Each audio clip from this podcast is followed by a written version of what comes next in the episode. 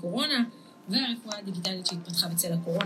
ברוך סוערת, אה, גם אה, המון המון חששות וחרדות אה, סביב נושא קורונה, המון המון גישות ודרכי התמודדות, ואותי מעניין לשמוע דווקא על הבריאות הטבעית, על הגישה שלה בנושא הזה. אולי נתחיל, אתה יודע, מהבייסיק, מה זה בעצם קורונה לשיטת הבריאות הטבעית? אבל אני חייב ככה לנצל את הבמה שניתנה לי ברשותך. כן. אי אפשר להתעלם מהסערה התקשורתית שקורית ב... יאללה, אתה רוצה ישר שנדבר על הפיל בחדר? בואו נדבר על הפיל בחדר. סביב הרב יובל הכהן. עכשיו, אני לא הולך לדבר עכשיו על חיסון, כן או לא. אוקיי. אני חושב, אני רוצה לדבר שנייה ממש במילים ספורות על השיח הנורא שמתפשט במדינה שלנו. כנגד כל מי שאומר משהו שהוא לא במיינסטרים. כן. ואני חושב שהשיח ספציפית לגבי הרב יובל שמתנהל זה פשוט ציד, ציד כלפי האיש עצמו, זה לא כנגד מה הוא אומר על החיסון או לא החיסון, אלא זה ציד כנגד האיש עצמו. איך אתה מסביר את הדה-לגיטימציה הזו אגב? באמת עומד בן אדם, אומר אני סובר אחרת מבחינה רפואית, רוצים להפריח אותי, בואו תפריחו אותי בדרכים המקובלות, אבל מיד נוצרת איזושהי דמוניזציה, איזושהי דה-לגיטימציה, אי אפשר לדבר אחרת. תראי, האבסורד הגדול הוא שלמעשה אני חושב שלפני שבכלל מסתכלים על זה ומביאים כל מיני נתונים על כל מיני טיפולים כאלה ואחרים, חשוב להבין שלפני שמכפישים ומשמיצים אדם כל כך גדול, צריך לבדוק כמה אלפי חולים החלימו דרכו מחלות חשוכות מרפא. אני חושב שהצורה שבה אומר את הדברים, השקט שבה אומר את הדברים, וההזמנה שלו לא לעימות, אלא לשיח פתוח בנושא, היא כל כך uh, גורמת לממסד לרעוד uh, uh, בתוך קרביו שהוא לא יכול להכיל את הדבר הזה. עכשיו זה היה מדהים, כי כל זמן שהוא היה הרב של הסלפס, או כל שזה כינוי שהתקשורת הצמיחה לו. הוא לא, מה זה הרב של הסלפס? מה זה הדבר הזה? כל זמן שהוא היה הרב של הסלפס ועשו עליו כתבות באנשים ובעיתונות והיללו את שיטת הטיפול שלו שאנשים, שאלפי אנשים שנואשו מהרפואה הקונבנציונלית אה, נרפאו דרכה אז זה היה נחמד, אבל עכשיו, מה שקורה עכשיו פשוט מאתגר את התודעה האנושית והתודעה שלנו היום שטופת מוח, זו תודעה של ציבור שהופך להיות יותר משוטט על ידי תקשורת שלא מאפשרת שיח פתוח אז אה, ועכשיו שפתאום מאתגר את התודעה, אז מנסים לשסות בו את so called כלבי השמירה של הדמוקרטיה וזה התקשורת. עכשיו זה מדהים. אז איזה כאילו, כיף שכאן יש במה אחרת, ואני שמחה שאנחנו נותנים... ברוך השם, ברוך השם, כי אני בטוח שיש מקומות שיש בהם שיח פתוח, ואני כל כך שמח על ההזמנה הזאת אה, לעלות לשידור דנו, שזה... אני שמח שיש מקום שהוא פלטפורמה אמיתית לשיח פתוח, כל מה שאנחנו רוצים לעשות זה לנהל שיח פתוח. אין לנו שום דבר נגד הרפואה, עושים אנשי קודש, אנשי קודש. פשוט צריך להבין שהשיח צריך להיות פתוח. וזה סתם כהערה, מעניין איזה תזמון מטורף. בערב יוצאת כתבה בטלוויזיה, בבוקר אה, כתבה בחדשות, ומיד בערב, אה, בבוקר כתבה בעיתונות, ובערב עוד פעם כתבות, כאילו, יש פה משהו מתוזמן, מדויק, וזה כנגד האדם, לא כנגד ה...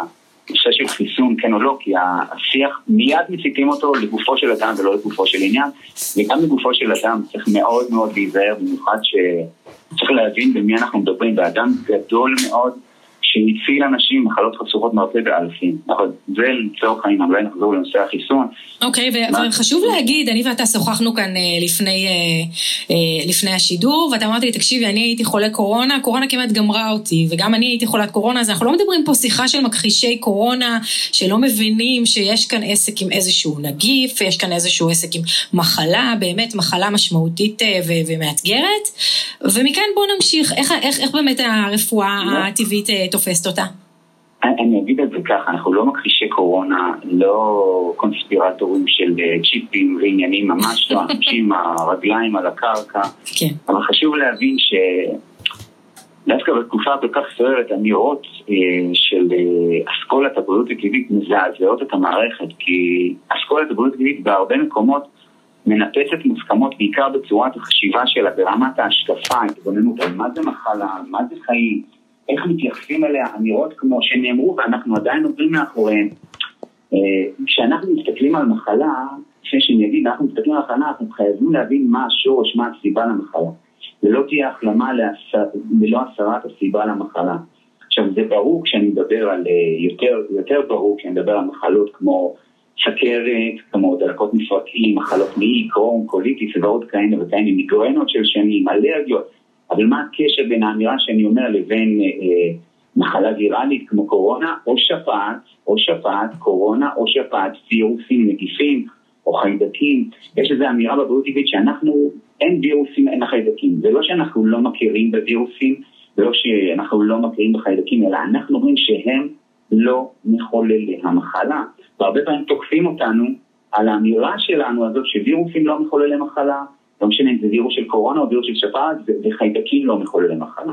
אלא? ופה, אני איתך, אבל אני אגיד עוד משהו, כי פה חייבים לצלול טיפה לעומק, להבין שבאמת באסכולה של הבריאות הטבעית, ובריאות טבעית אה, כמאמר מוסגר לא נקנית באמירות, אלא נקנית בעבודה קשה. אדם צריך לעבוד כדי לשמור על הבריאות שלו.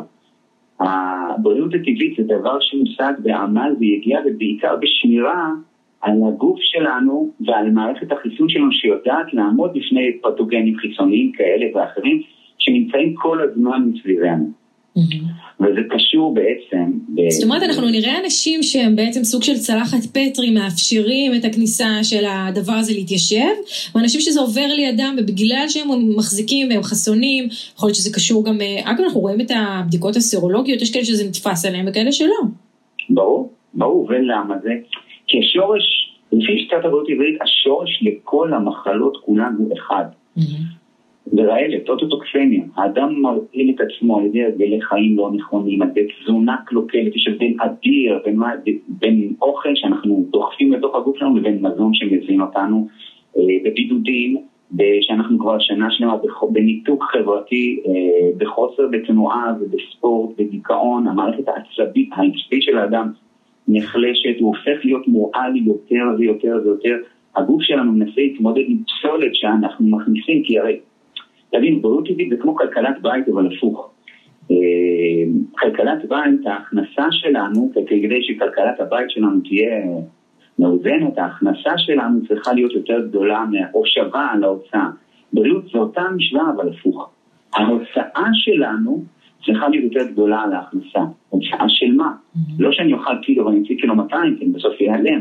אלא ההוצאה של הפסולת, הפסולת, כל דבר שאני מכניס לגוף שלי, בין בגוף ובין בנפש, גם באנרגיה הרגשית שלי, הוא מייצר פסולת. אני צריך לדאוג שהגוף שלי יהיה כזה שכל הזמן יפלוט יותר רעילות מהרעילות שאני מכניס לגוף.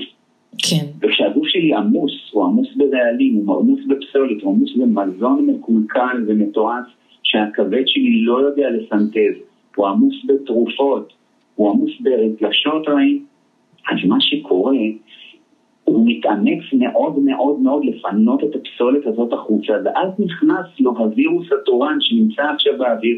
הרי מערכת החיסון שלנו, תבינו, יש מערכת חיסון מולדת ויש מערכת חיסון נרכשת, לא ניכנס לזה עכשיו, מערכת החיסון שלנו לומדת את עצמה כל הזמן מחדש, והיא מתמודדת יום יום, תדיר תדיר, שעה אחרי שעה, עם כל מיני וירוסים, עם תאים סרטניים, לפנות אותם בהצלחה בלי שהם מרגיש בכלל, בדיוק כמו אצל החולים האסימפטומטיים שהזכרת עכשיו לפני כמה דקות. כן, עזוב, תראה, אנחנו נמצאים לקראת סוף אה, הראיון שלנו, ונורא חשוב לי, אנחנו, מי שירצה להעמיק, ואין מה, אתה מדבר פה על עבודה ועל דרך ומשמעותית ומשנה חיים, מן הסתם יצטרך לחפש אתכם באילימה, אה, ולראות איך הוא אה, מביא את עצמו לשם, אבל אני רוצה שבשביל המאזינים שלי לשורה התחתונה, הרב דיבר על תופעה שנקראת ADE, תופעה שבאמת...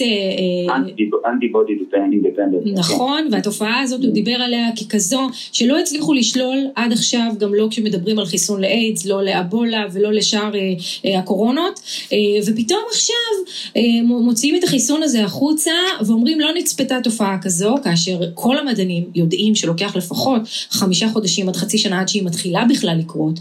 אז מה זה אומר על המתחסנים שלנו, שהם מסתכנים עכשיו, שיכול להיות שהניסוי עבר להיות ניסוי בבני אדם?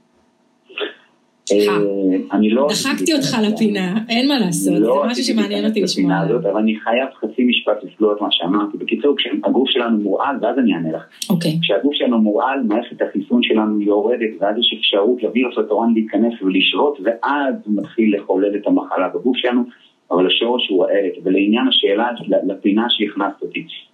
אה, כי באמת לא רציתי לדבר על חיסון, כן או לא, אני חייב להגיד, כי בדיוק כמו שאמרת, כרגע לא נשללה האפשרות לדבר הזה, לא נשללה האפשרות של ה-AD, צריך זמן, לתת לדבר הזה זמן, אני רק יגיד... היא לא נשללה כי לוקח חצי שנה עד שהיא בכלל מתחילה להראות את אותותיה, נכון? אם לא יותר, אבל אני חייב גם לא להגיד את הדבר הבא, תבינו, אם תסתכלו בהודעות אס.אם.אס שקיבלתי מקופות החולים, סתם כהערה, אני לא מבין כלום, אני שואל שאלה כדי שיענו גם עליה.